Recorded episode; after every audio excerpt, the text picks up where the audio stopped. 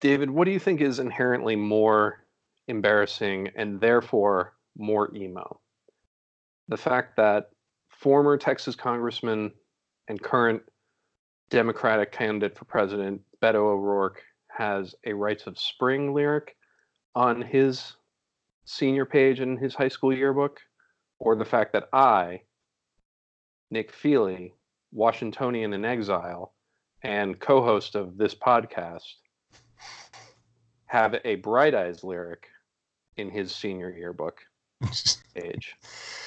Uh, it, I would be damning myself if I said you're more embarrassing, because Nick, I too have a Bright Eyes quote in my senior page of our yearbook. No matter how I may wish for a coffin so clean, or these trees to undress all their leaves onto me, I put my face in the dirt and then finally I see the sky that has been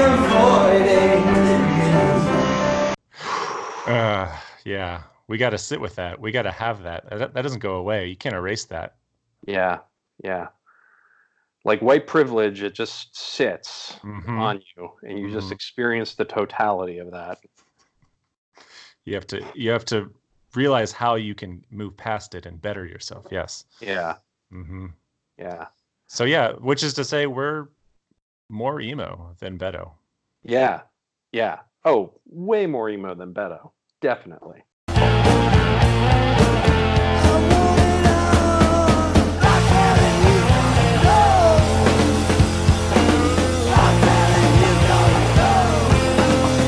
Welcome to episode four uh, of uh, The Discourse.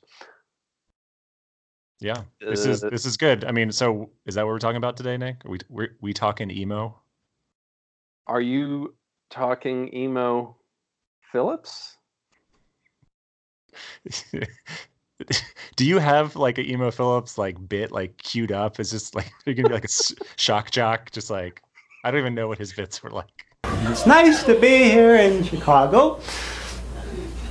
I was in the library. The guy is very rude. I said, I'd like a card. He says, you have to prove you're a citizen of Chicago. So I stabbed him. No, we're not going to be talking about emo strictly per se today. But uh, we are going to be talking about um, what uh, is referred to in...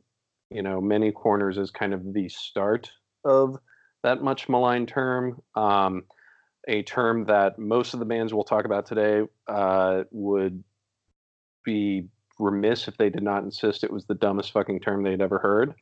And, uh, and they, they would have said that in, at the time. thirty years ago, yeah. Yeah, at the time. No, so today on The Discourse, we're talking about a magical period in time called Revolution Summer. So excited! I mean, this is this is revolution, Nick. This is this is exci- Revolution Summer. We're recording this in October, but it was ninety degrees out here today. So yeah, so perfect. Yeah, yeah. Same, same here in New York. It was uh, miserable and awful. So yeah, we're going to be talking today. We'll be doing things a little bit out of order. Yeah, we're for now going to skip over uh, what about three or four, maybe five records that. In any other telling of this time also tend to get skipped over, but yeah. We'll talk about them at some point. We will come back to them. Don't worry, because there's a very important record in the ones that we're skipping over. But I'm, I'm edge of my seat. Which one, Nick? Egghead. It's Egg Hunt.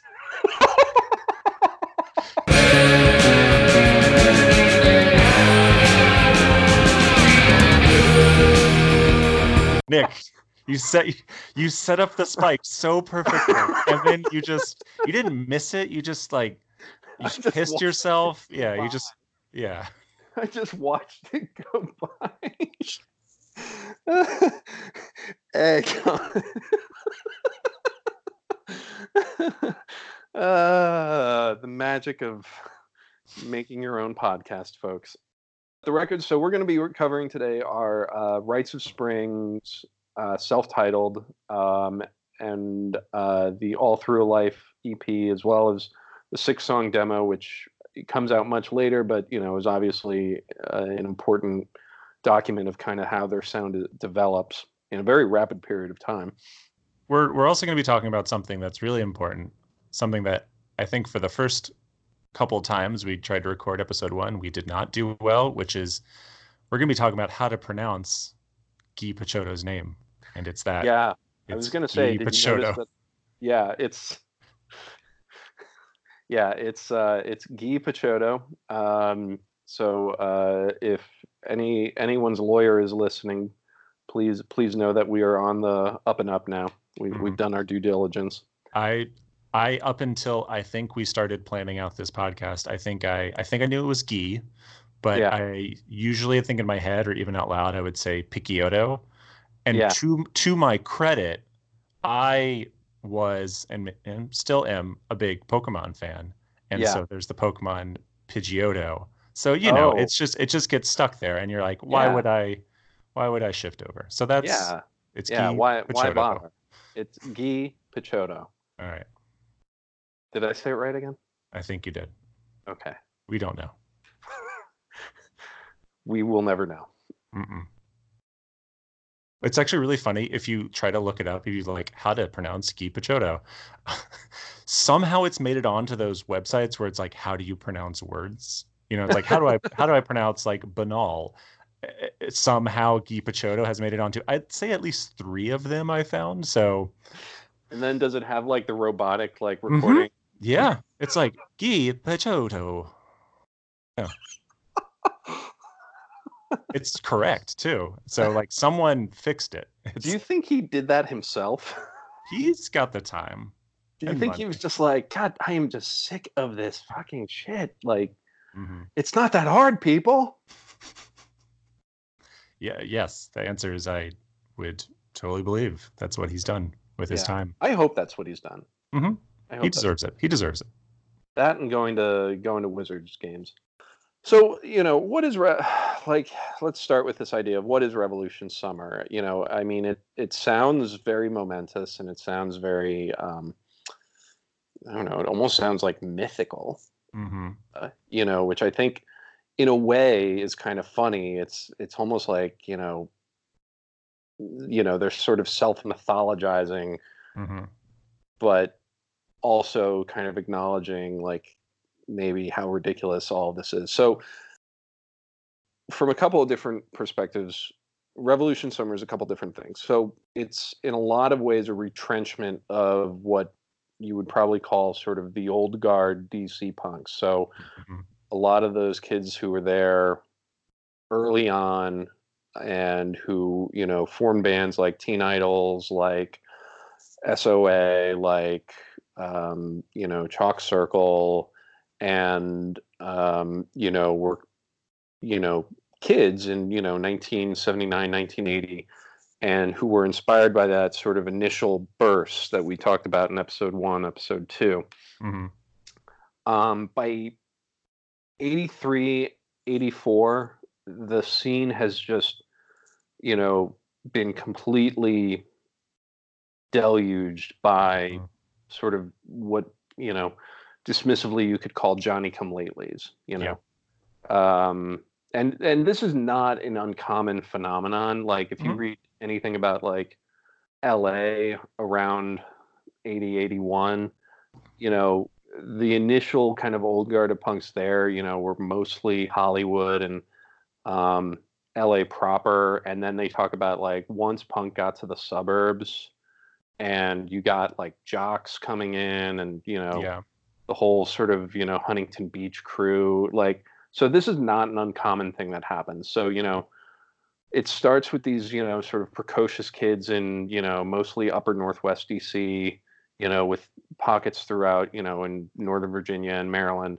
But then, you know, once it kind of gets further out there and you get sort of, you know, people who are kind of attracted to it because of the aggression, mm-hmm. people who are attracted to it because of, you know, the violence, um, and you know. and and it's it's kind of funny. Like the we're going to talk about this as as what Revolution Summer sort of started to become, but these early records, yeah, there was aggression. There was sort of like a, a very male energy, you know, aggressive, yeah. uh, in your face sort of uh, projection of like, you know, the sort of teenage version of society of what the, they've put it together. But it's also like, there's no politics here. I, I think that's maybe sometimes people talk about this early period, like, or they talk about punk in general. It's mm-hmm. like the poli- the politics infused in these things were not complex. It was not a binary left or right. It was like, I don't like the people in charge, and that will obviously draw in people who are like, the people in charge, the people who tell me I can't get like pissed drunk in public.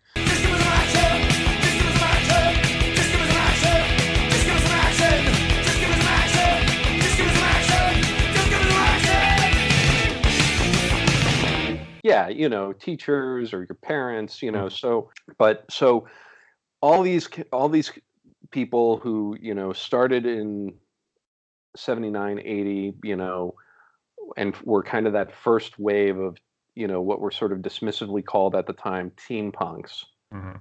you know, your Ian MacKaye's, Jeff Nelson, you know, now they're getting into their early twenties, right? And they've they've lived through hardcore. They've they've seen what it's kind of become out, you know, by dint of going out on tour, especially yeah. Minor Threat. They've seen kind of how mindless it's kind of become, and how like all a band has to do is play loud and fast, and you know, you you've got a circle pit, you know, mm-hmm. and um, you know, they've seen how, you know, women have been kind of pushed to the sidelines in some really ugly ways, um, and, you know, have been kind of, you know, pushed pushed around, both like in the pit, so to speak, but also just like in terms of involvement. And I think that that's something that for kids, the kids who, you know, kind of lived through that, you know, they they sort of, you know, saw what was happening to this thing that was really special to them, and they did not like it. Mm-hmm. It gets more violent. Ian MacKaye, you know, sort of famously says, like, by eighty-three, like, I was just sick and tired of getting punched in the head by Marines. I mean, this is also, uh, you, you read about this era, and you read about the bands, and how um, I, I've noted on a couple places that it'll say like, oh, they were playing smaller venues. Like this was sort of them getting back to their roots. But like the reason they were playing smaller venues is because all the normal venues at this point were just getting beat to shit, and they yeah. weren't letting these people play. And yeah. anybody connected to the scene, like they were not being let into community centers. They were not being let into church, you know, community halls. Like it was yeah. like, I think the Wilson Center, like mm-hmm. shuts, stops doing shows like in maybe the mid eighties. Yeah. Um, Very explicitly because, because of a show, yeah.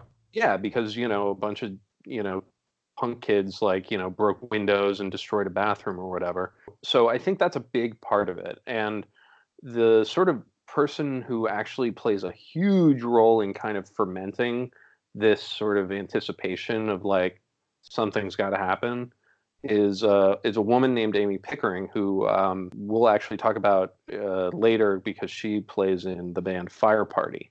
But Amy Pickering um, was a friend of Ian MacKaye, a friend of all sort of the players of the scene, uh, of the early scene. And um, she was, I think she was in high school when...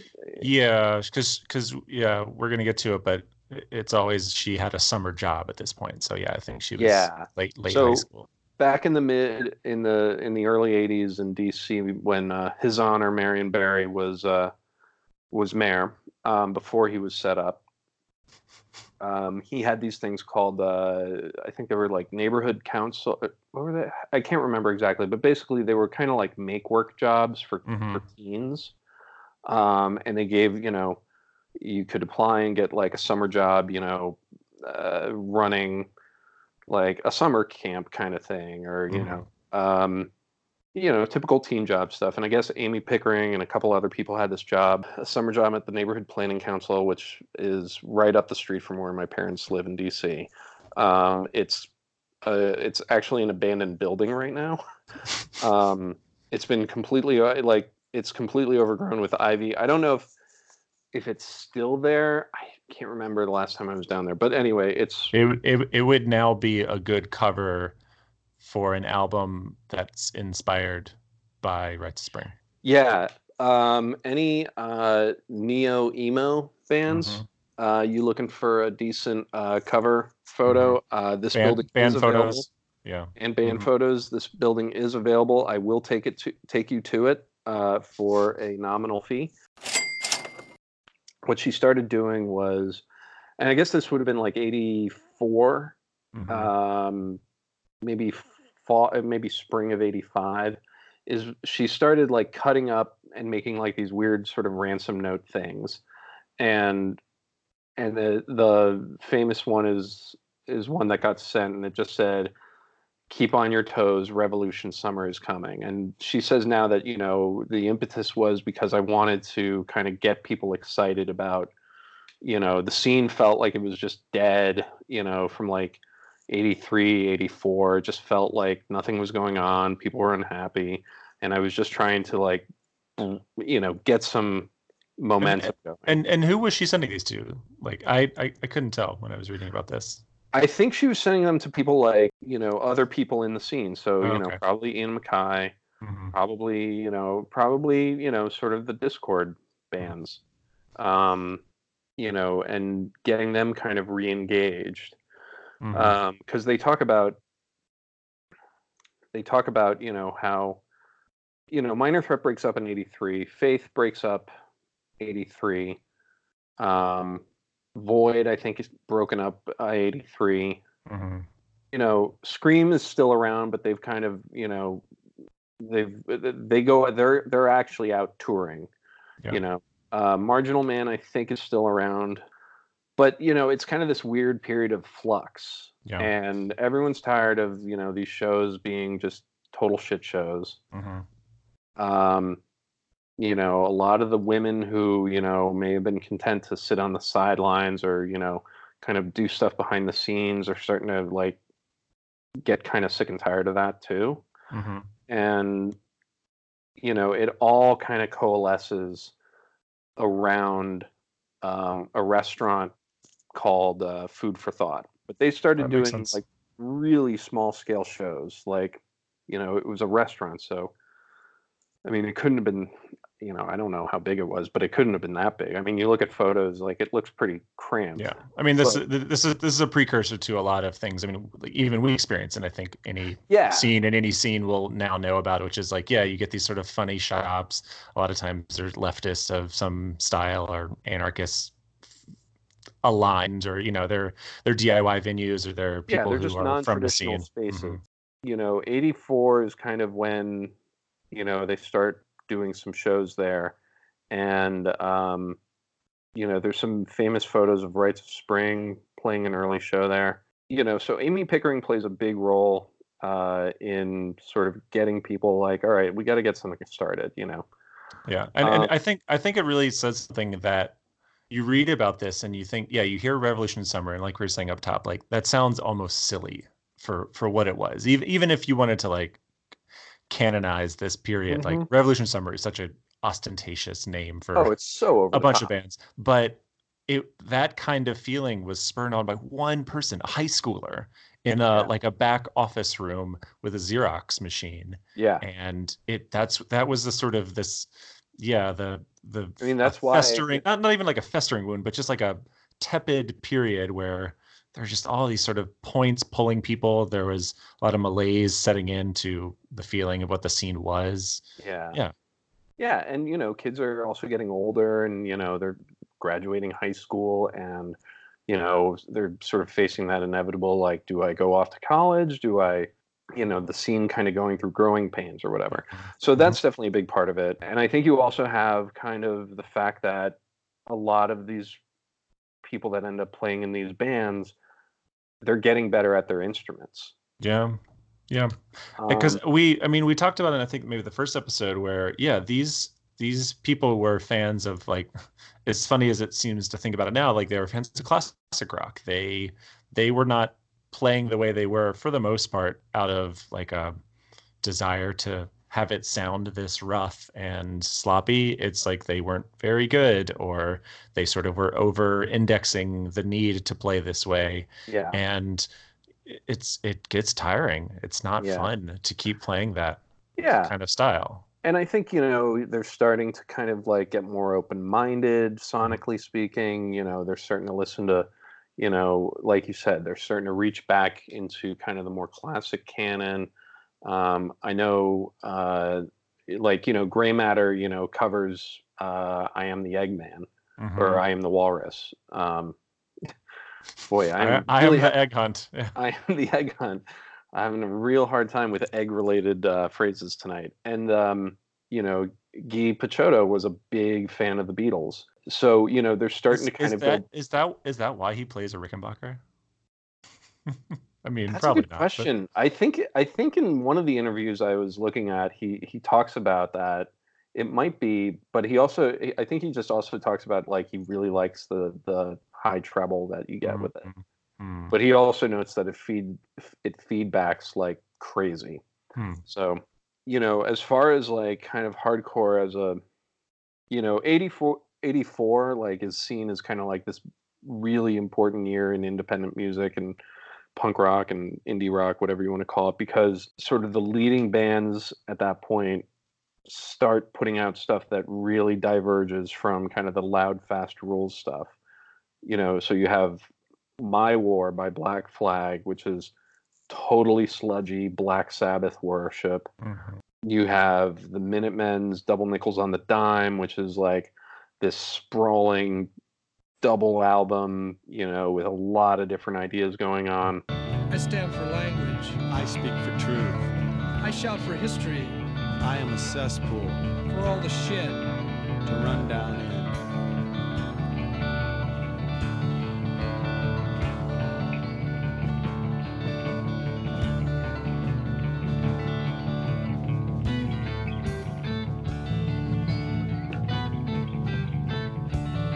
Very just kitchen sink, just like totally put put every demo from the practice space into the album. Yeah, yeah, yeah. You know, we're gonna do a song that, you know, is, is like total chicken scratch, you know, funk, you know, placed against like an acoustic, you know, ballad mm-hmm. kind of thing, or not ballad, mm-hmm. but you know.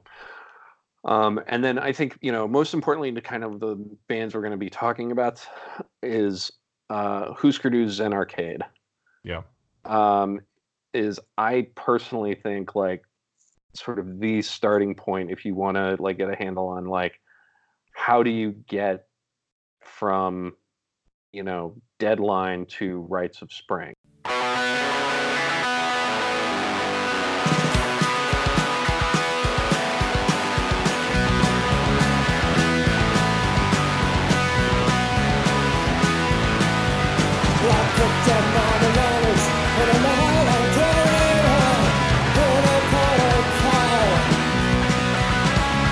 It, yeah, I mean, it, it's it's a band and a record that came from hardcore very clearly, you know, like without any sort of shading here. It's like they were a hardcore band. They had roots in hardcore as genre and a scene. And then they create this double album. Uh, what isn't it technically? Concept album. Concept album. Concept album. Concept album. Yeah. That is... has that's it's it's a it's, we're going to talk about this, you know, there's there's a evolution of hardcore that I think the the records we've talked about right now up until now have been doing. It's sort of playing with different things, pulling things in there and there, but at this point we're talking about an actual reimagining of it, and it, yeah. it's still, you could really clearly call this hardcore, yeah, in in, in most regards, right? There's absolutely there, but yeah. it's it's refiguring the parts in very major ways. Yeah. And, you know, it's, that was the, that was the thing with, with, um, with Husker Du at that time, was they were playing with, you know, uh, really overt elements of like psychedelia and classic rock. You know, they famously covered the Byrds' Eight Miles High and just like turned it into this just towering inferno.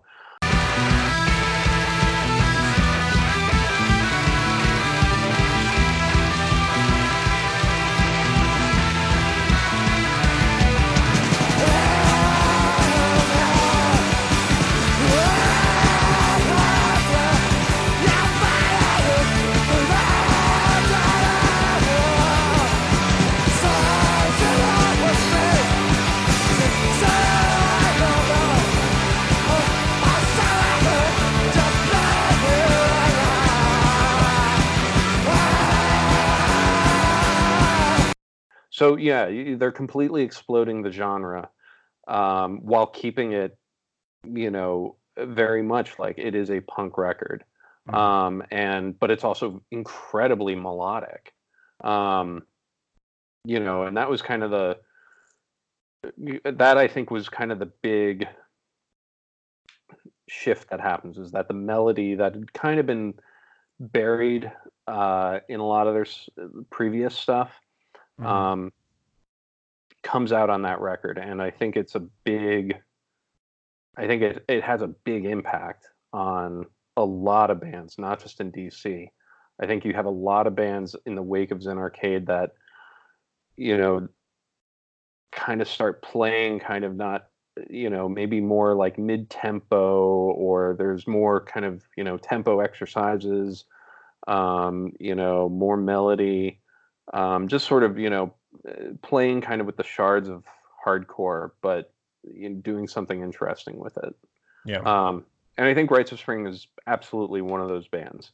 Yes. Um, so let's, you know, kind of get into uh, sort of their story. Um, so and, and and what's what's wild about, like, we're gonna get into Wild, Rites of Spring, not because it sort of sets the scene, is because this is the first band in this sort of string. It's the first release, and when you talk That's about true, it, it's yeah. it sets it up. Like, they very clearly, everybody talks about this is the situation that brings in like this this whole sort of movement. Yeah, I mean, they really they really kind of crystallize it.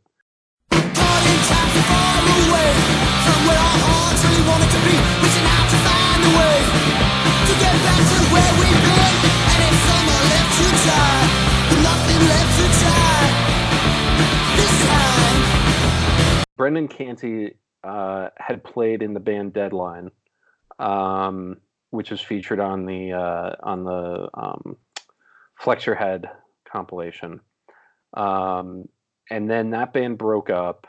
Um, and then Brendan and I think the bass player, who I believe is a Gonzaga graduate, um, they they formed this band with uh, Guy Picciotto and Mike Fellows called Insurrection.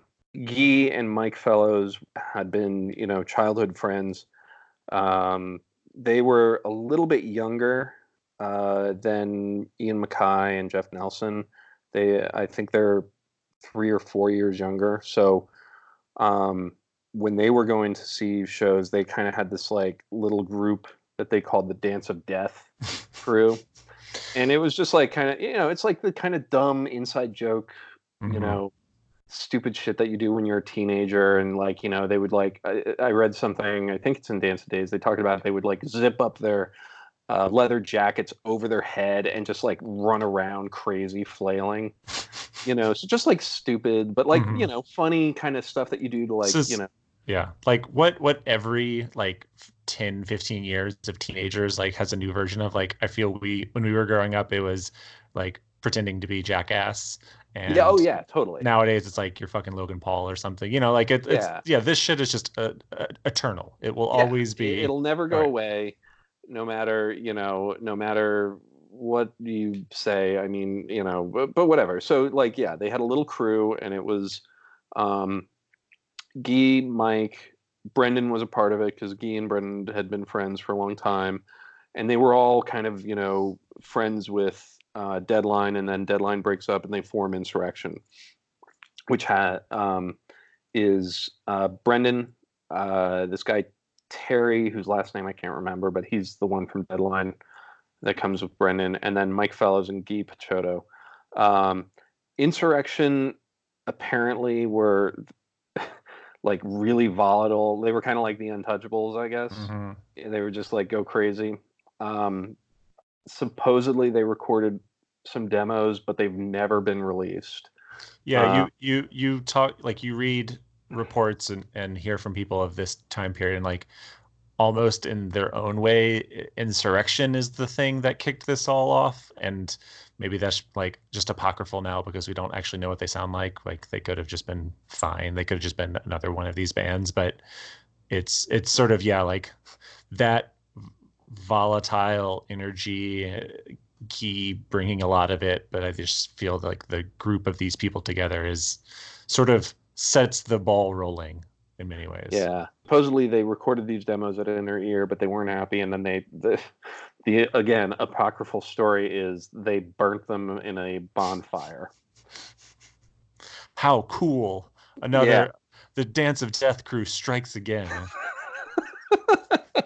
Yeah.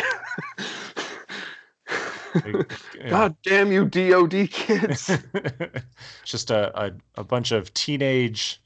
Was it K M F? Next. Yeah. Um, but, you know, based on kind of my research and, and reading into it, it sounds like what it was was they were listening to a lot of um, a lot of what would become known as like crust punk and D-beat. So like Venom, Rudimentary Peni, Discharge. Um, they were listening to a lot of that. So I think that kind of gives you an idea of maybe what they sounded like. Um You know, that sort of really overly distorted, like, you know, type of um, let's, hardcore going into. Let's let's put this energy like sonically in some way. Let's like it's it's not the live as a recording. It's literally like, let's make this chaotic. Let's make your experience yeah. of listening to this chaotic. Yeah.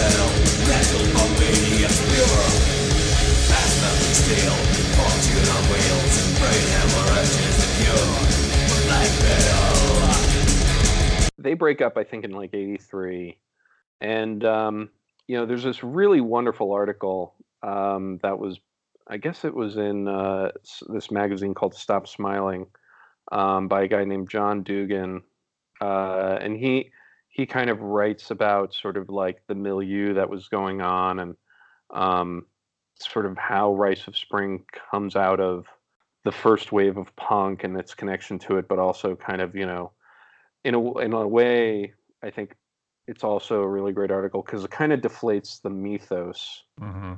around Rites of Spring. Because I don't know if you experienced this, but like when I was first getting into this in the early two thousands, like two thousand one, you know, and I read about Rites of Spring, I mean, it sounded, and then I heard Rites of Spring, and it was just like, oh my God, this must have been incredible, mm-hmm. you know, and like it, you, it's very easy to kind of overly mythologize something that to that point had been pretty heavily mythologized anyway, at least on right. an underground scale.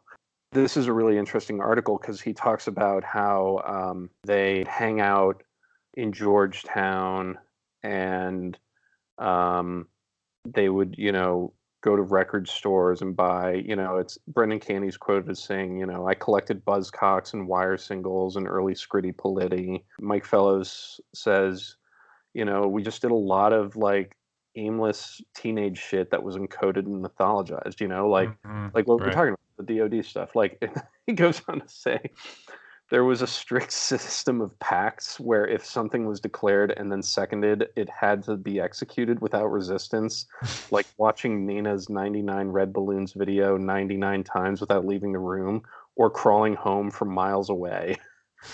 And then he goes yeah. on to say Brendan Canty claims that Rites of Spring spent every Monday duck pin bowling for years.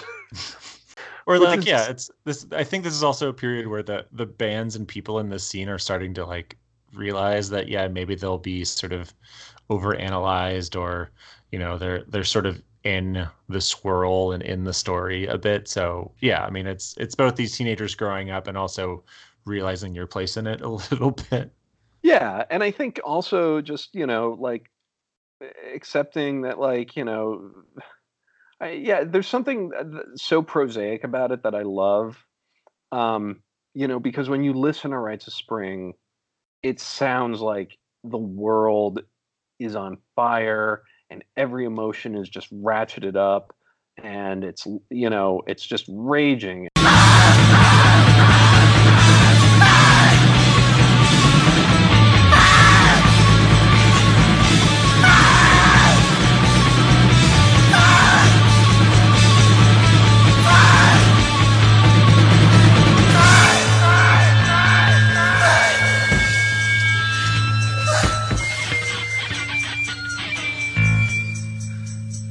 You know, it's kind of just funny to imagine, like, you know, the band that produces that, like, hey, it's Monday, are we going to go duck pin bowling? Like, you know, there's sort of, and this kind of gets at, uh, you know, this element of humor that I think really kind of gets lost in a lot of D C punk. Yeah, um, definitely washed you know. out over time. Mm-hmm. Yeah.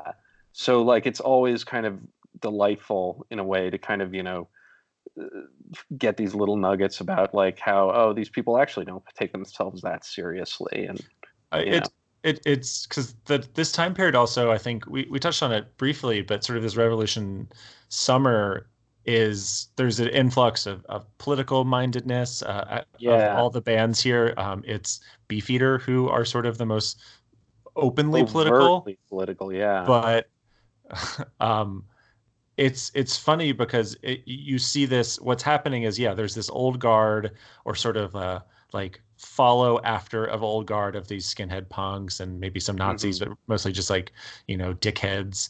Yeah. And so people are starting to get a little more serious about it. But there's also these sort of like peace punks or people who's like, it's more political about it. But they're actually sort of themselves butting up against even like the Dischord crew who. Yeah, were started this when they were teenagers, so they all, it's sort of silly at some level. It's all yeah, like, totally. you know, goofing around. So it's this, there's a, actually, it's not just like, again, it's not just one side versus the other. It's not just left, right.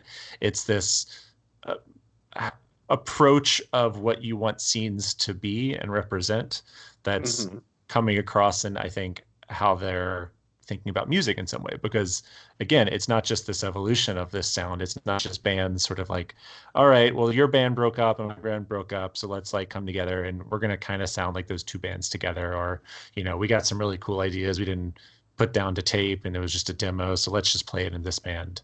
Um, yeah, this is, you also hear about like some uh, Ian, especially at this time period, is bored. I think a lot of these people are just sort of getting bored of the whole thing. I mean, they can yeah. be righteous about like, oh, we're against the violence, we don't like what this is becoming, but like it just feels like it's sort of rote at this point. It's just sure. you know, Insurrection, whatever they sounded like, yeah, was exciting to see in a way that uh, all of these bands were at some level exciting to see, but you go to one show where they're thrashing around and screaming, like you you you, go, you went to most of them. So yeah Yeah. You know, Guy, I think, is the linchpin here. I mean, obviously the the band uh, is incredible, and you you hear both the parts of hardcore, uh, you hear the percussion, you hear sort of how the the speed and the energy, but you also hear you hear Guy, you hear you you hear a lot. I mean, like you yeah. let's let's that's maybe I think what really set them up and why they're now sort of this shining example of. Of emotional hardcore. Yeah. So Rites of Spring gets started in terms of like, they start playing around basically in like eighty-three. Um, you know, and the Rites of Spring is uh, Guy Picciotto, Brendan Canty on drums, uh, Eddie Janey on guitar, and then Mike Fellows is the bass player. Um, and, um, you know, so they had been kind of playing music as friends, um, you know, for most of eighty-three into eighty-four. They record uh, their um, their demo um, in eighty-four before they'd even played a show. And after they recorded that, uh, Mike Fellows decides, like, I want to move to L A. Mm-hmm. And so they basically like took the took the demo and like added again a Beatles reference at the very end. There's uh, someone is recorded as saying, and it's sped up and then they slow it down to say Mike Fellows is dead.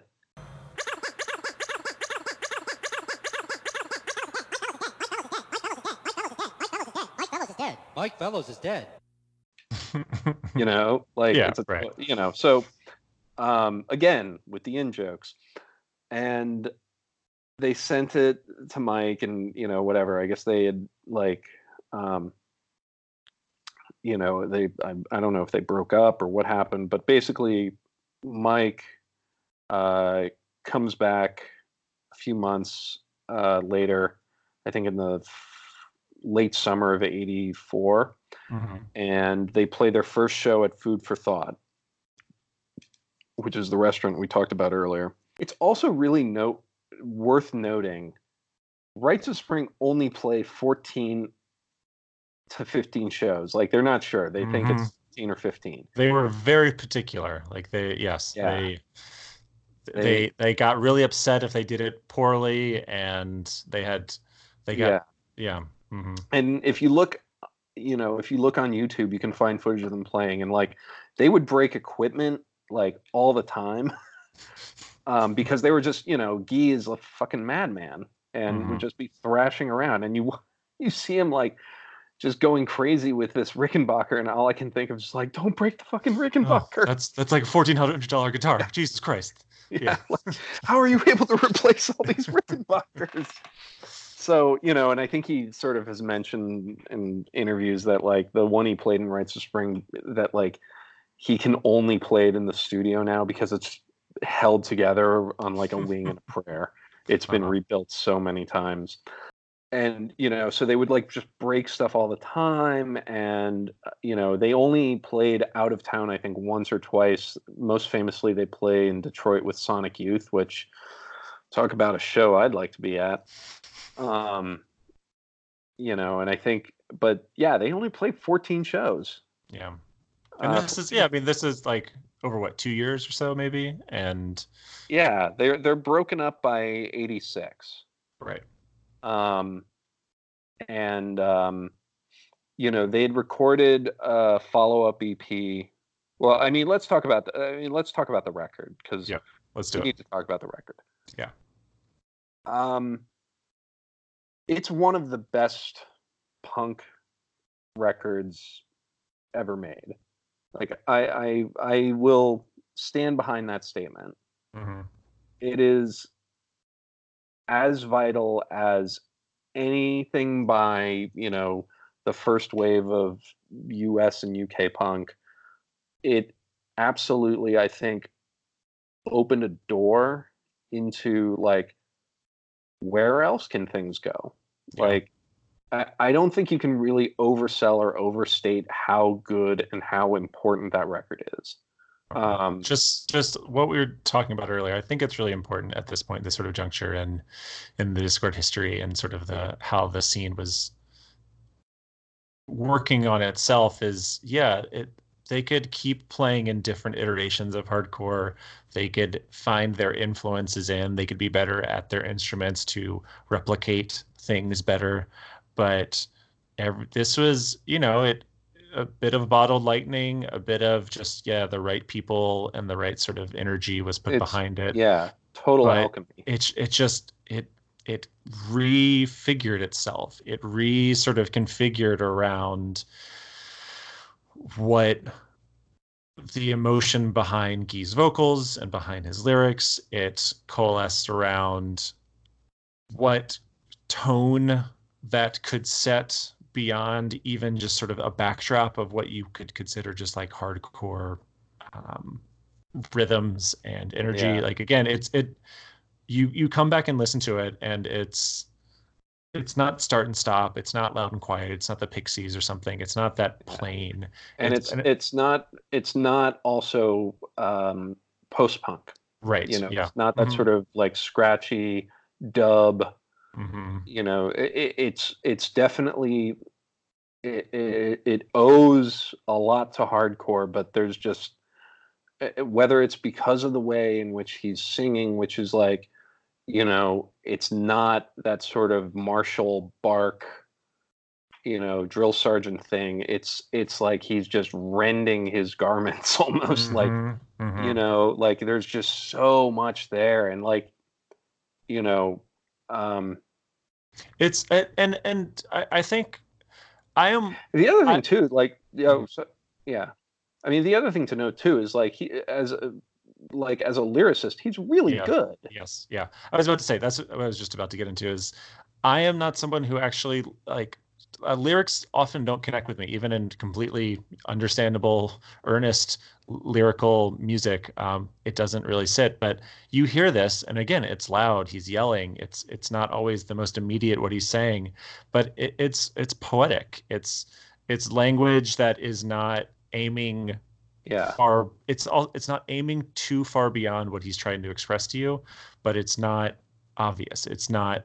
Don't do this, do this. I don't like this. I like this. You know, it's not that kind of, you know, the, yeah, this, this is universal in that it's, it's dumb. It's dumbed down universal. He is speaking to a personal um, frustration, a personal sort of longing for a lot. Yeah. I mean, there's, there's con- conceptions of love and desire in this record that are, Um, very clearly not in records up until now, because even love or whatever you want to call sort of uh, emotion around love is not in these records, just because, again, it's teenagers. It's people who don't know these things yet. Yeah.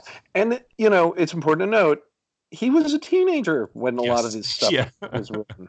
Like, mm-hmm. you know, so like, I mean, it, it's really impressive. Like, you know, and the other thing that I, I think in general, it's not just Rites of Spring, uh, but I think it's worth noting is, is I feel like this is kind of the point where there's a very distinct shift in terms of subject matter.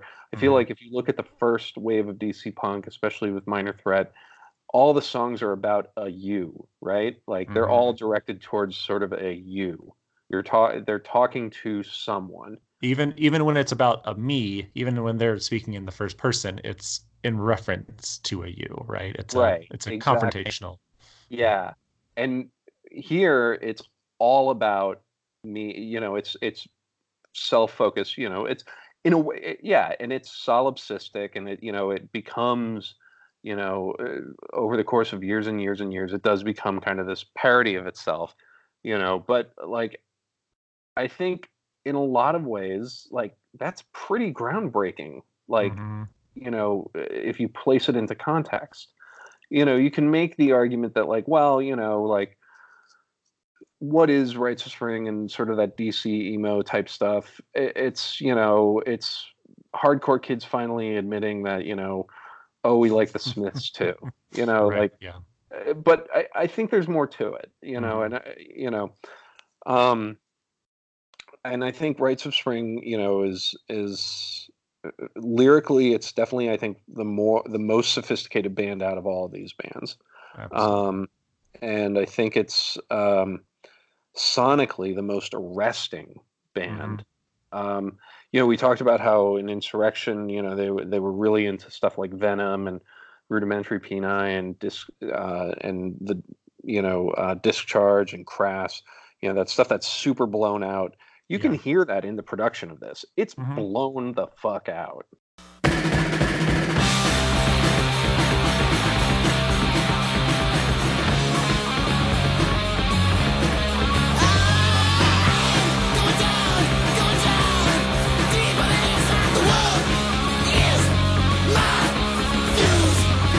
And they and they play with it, and like that's another thing that they, I feel this is doing a little better of. They they play with the recording. They they.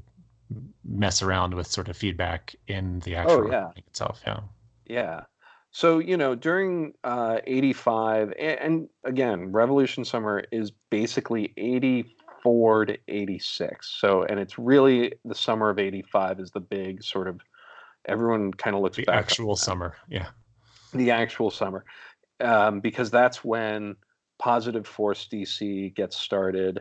Um, by Mark Anderson, who uh, is the author of Dance of Days, uh, and who moves to D C to do sort of, you know, community organizing type work. Who, and he's also a fan of punk, and he kind of gets, uh, he sort of see the, his first interaction with the D C scene is Revolution Summer. Mm-hmm. So for him, it's like an epiphany, because it's these bands who are being super creative, and you know, the, this is the time when the um they have the first punk percussion protest mm-hmm. um outside the South African embassy. A lot of D C punks show up, and it's sort of the first real politically political awakening a lot of them I think have is during this period, and Positive Force plays a huge role in that.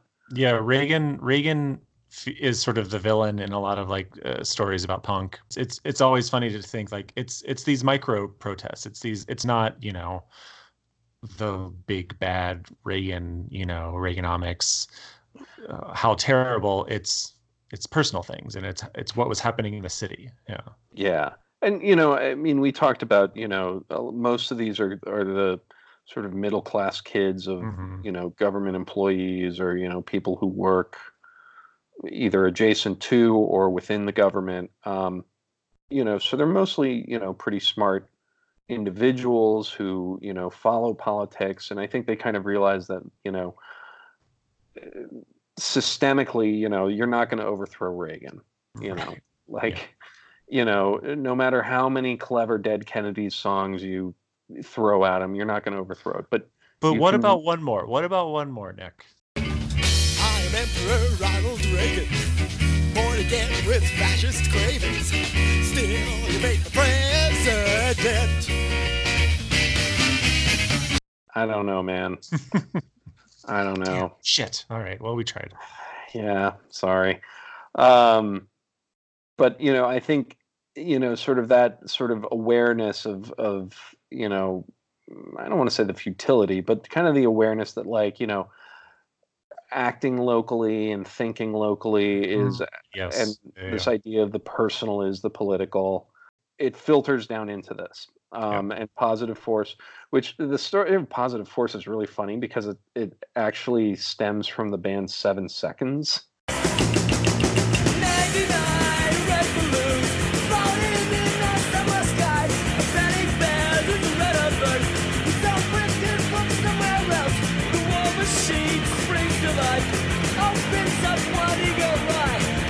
Really? Huh.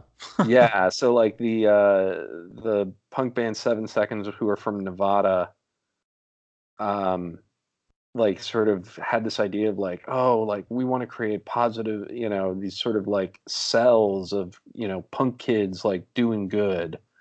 Hmm. And they and po- the one in D C is the only one that like actually lasted longer than like a year or two. Um, and it's which, entirely which, down- yeah, makes sense. Yeah, and it's, you know, it's, I mean, it's down to, I think I would say the persistence and the dedication of of Mark Anderson.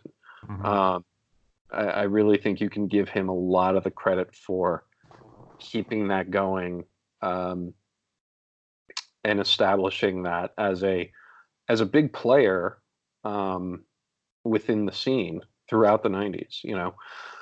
So anyway, you know, so that's a big part of this. And uh after that protest, the uh, uh Rites of Spring play a, a, a show at uh the nine thirty Club, and you know, it's one of those shows that people talk about, you know, uh, as being apocryphal, and um you know, one of the, one of the great shows of all time, sort of. um You know, apparently it ends, they, they play their song End on End, which is, you know, it just, like the title, yeah. End on End, it just keeps going. Mm-hmm. And they finally finish, and apparently the audience of punk kids, like, keep sort of, like, keep kind of the melody going, like, mm. like, they, like the, oh, oh, like, almost like a soccer chant.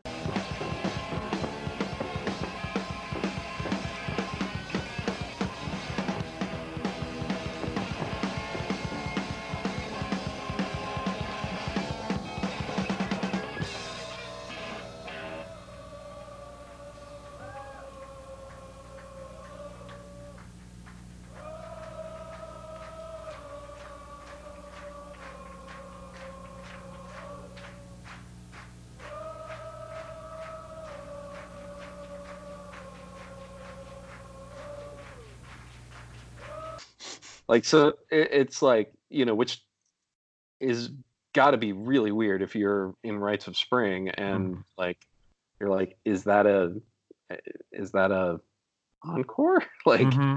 do we come back out and play some more? Right. I think they do. Um, I think it's in, I think it's in Dance of Days. They talk about that. What's really great listening to these records again uh, is you hear the history sort of flow through these records. And what's nice is that for these standout records, for Minor Threat, for Rites of Spring, it you don't have to grade them on a curve anymore. You don't have yeah. to think of like, okay, this is either all good, all bad. You don't have to, you know, they're records that stand on their own as not just pieces of history. They're, this is not the Teen Idols, like, okay, it's the first one, and then you go and listen to it, you're like, uh, it's it's fine, it's okay. Yeah. You know, like, you can say, yeah, there are parts I'm enjoying about here. There are, it doesn't connect at some level, but, you know, the ones that do really well, I feel you want to listen to every record, or you want yeah. to listen to every song. And that, I think, is, so, yeah, so, speaks to something really, really strongly about it. After they put this out, and, you know, that by by eighty-six they're pretty much kaput, but they put out a further E P. This is a good example where, you know, they they have a hard time, I think, living up to the record. So the All Through a Life E P uh, comes out in eighty-seven after they've broken up. You know, they sort of say in uh, in hindsight that they felt like it was a little too experimental. They tried to clean up the sound a bit too much. Yeah. Um, and you it's, can hear that. Yeah, I mean, it's it's like, it's so funny because up in this up until this point we don't really have many of them, but it is a sophomore record. It is, it is yeah. them taking what has worked so well and meant so much, and like they're maybe a little bored of it. I think you read stories of them like that End on End story. Uh, I think that was the last time they ever did End on End to end the the yeah the they felt it the was concerts. Like they, it spooked them. Yeah. And it was like, okay, was like, well, we this is like, this is too easy. This is this is rote now. Like, okay, this is the yeah. song where Guy goes crazy. This is the song where we ba- break the instruments, which is so yeah. funny because it was natural. This was a, a real, like, uh, primal sort of thing they were doing on stage. But even they started to realize within, you know, a year or two, they're like, oh, well, it's a little put on. This is yeah. a like we're we're sort of playing to the crowd. So yeah, what can we yeah. do to not do that anymore? You know, and I think they, they mentioned in this article I, I, I referenced earlier, they talk about, you know, all those expectations, you know, I mean, they had the expectation for being this, like, cathartic and just volatile band live. And, like, you know, they say that, like, they played their last show and it didn't feel good. And they were just like, we're done. Like... Yeah. You know, okay. Like, we're done. You know, they record it. And then I think, you know, probably in concert with, you know, trying to record that sophomore E P, they were like, eh, it's over. Yeah. Um, yeah. You know, and, uh, and they broke up. It's just the, the first time I've seen the color of this room. It's just the, the first time.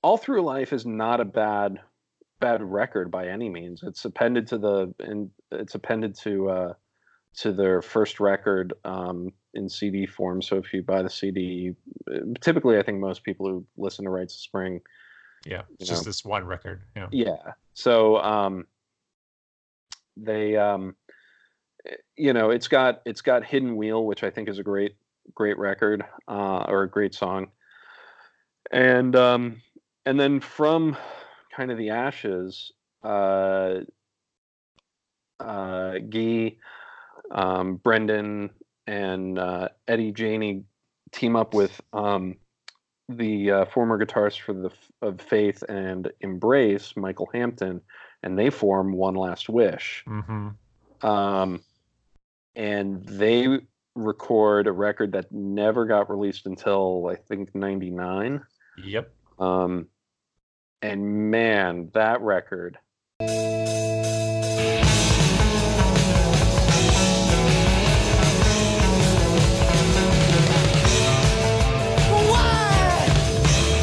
You're trying to hide.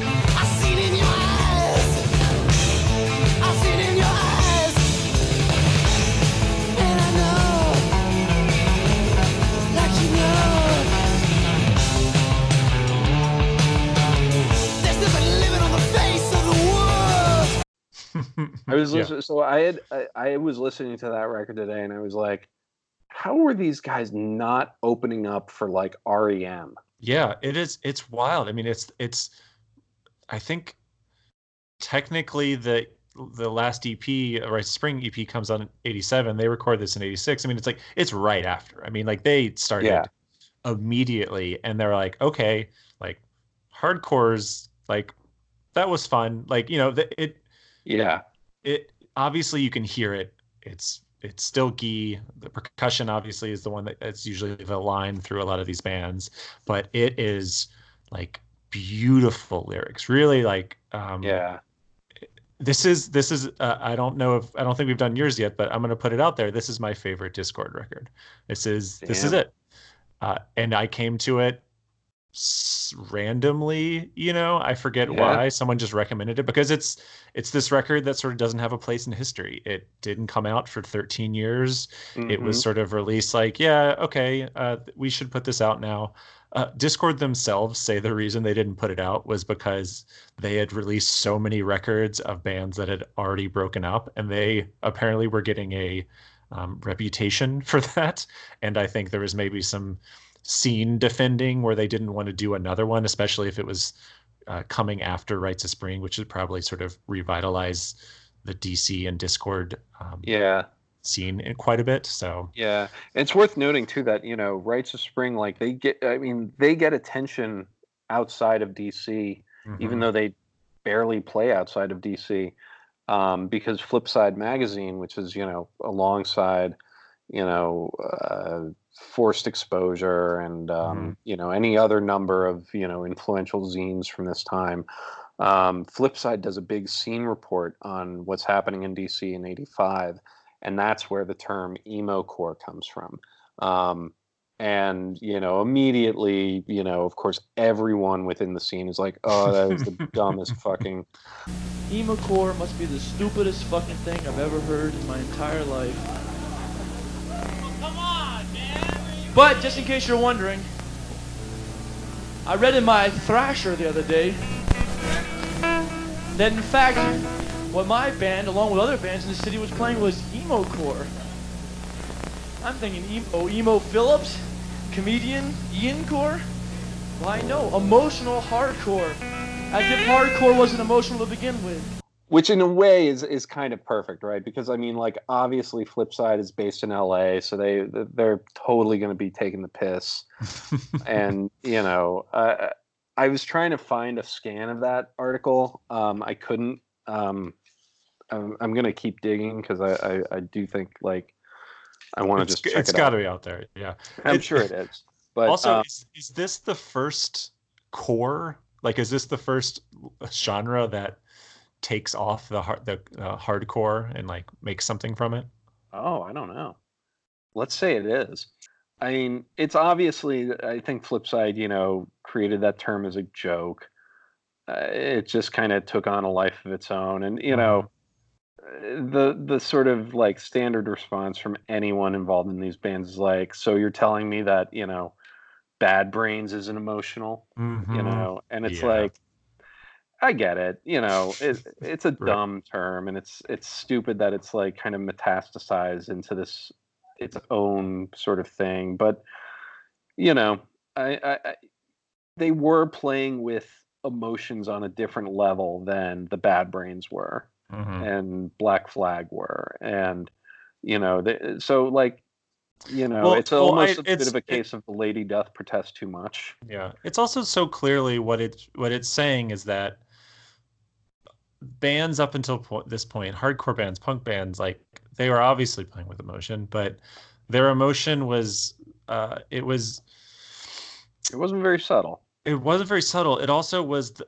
a default. It also was yeah. sort of like the background noise of this uh, of this genre, and so like mm-hmm. it's it's not different. It's not. Y- you can be shades of different kinds of angry. You can be silly and angry. You can be pointed. You can be nasty. You know, like, but it it never had a I don't, I don't want to say it didn't have depth, but it didn't have a flourish to it that was speaking like that. That wasn't, yeah, just either back and forth. It wasn't second person. It wasn't first person. It wasn't speaking about someone. It was engaging with sort of higher concepts. It was engaging with uh, poetic representations of, you know, not immediate feelings and emotions. And, and, and yeah, that's obviously what it was talking about. And, you know, it... It wasn't just love. It wasn't just uh, I'm sad about something. And yeah, you know, you're saying it definitely metastasized over the years, but it, yeah, I mean, it it was so clearly something that it was different. It was different to anybody who could hear it. Yeah. And that's, you know, that's, and I think that's how it came about. To, I, think. Yeah. I think there's something to be said too, that like, uh, there's a level of discomfort. Mm-hmm. You know, in watching someone be emotional, in sure. watching someone sort of bare their guts. And I, I don't necessarily think you get that le- level of discomfort in Rites of Spring, but in some of these other bands, you definitely do. Mm-hmm. Um, but so, yeah. Um, so that, and then, you know, we talked about One Last Wish, which, holy shit, what a record. Um, mm-hmm. They that band le- was was less than a year. Yeah. Um, Did they play a show? Yeah. Yeah, they, there's actually few... footage of them online. Oh, really? Okay. Yeah. Um, they played, I think it's something like nine shows, maybe. Mm-hmm. Um, yeah. And, uh, and then uh, the members of So the three from Rites of Spring re-team with Mike Fellows, and they form this band called Happy Go Licky, which is completely, uh, it, it's inessential. Um, it's mm-hmm. really not that great. I mean, they're basically, they they would do things, like they would just make shit up on the spot. Yeah. Um, you know, and I think, Uh, you know, they would do stuff with like tape loops and, you know, uh, yeah, you know, their songs were largely improvised. So it's worth kind of checking out just as a sort of like interesting, you know, s- signpost on the way to Fugazi for, for, mm-hmm. um, Brendan Canty and, uh, Guy Picciotto. But It's. It, I mean, it's it's it's also one of those bands, right? They didn't actually re- like they recorded something, but didn't really put it out until I think also ninety-nine. So we'll properly talk about it at some point.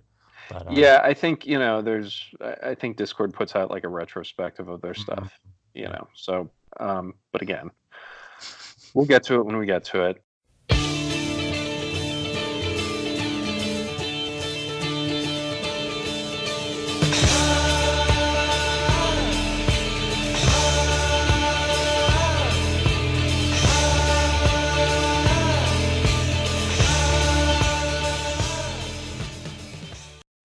Sorry, wait, before you jump into something, I have to go pee real quick. So, oh, okay.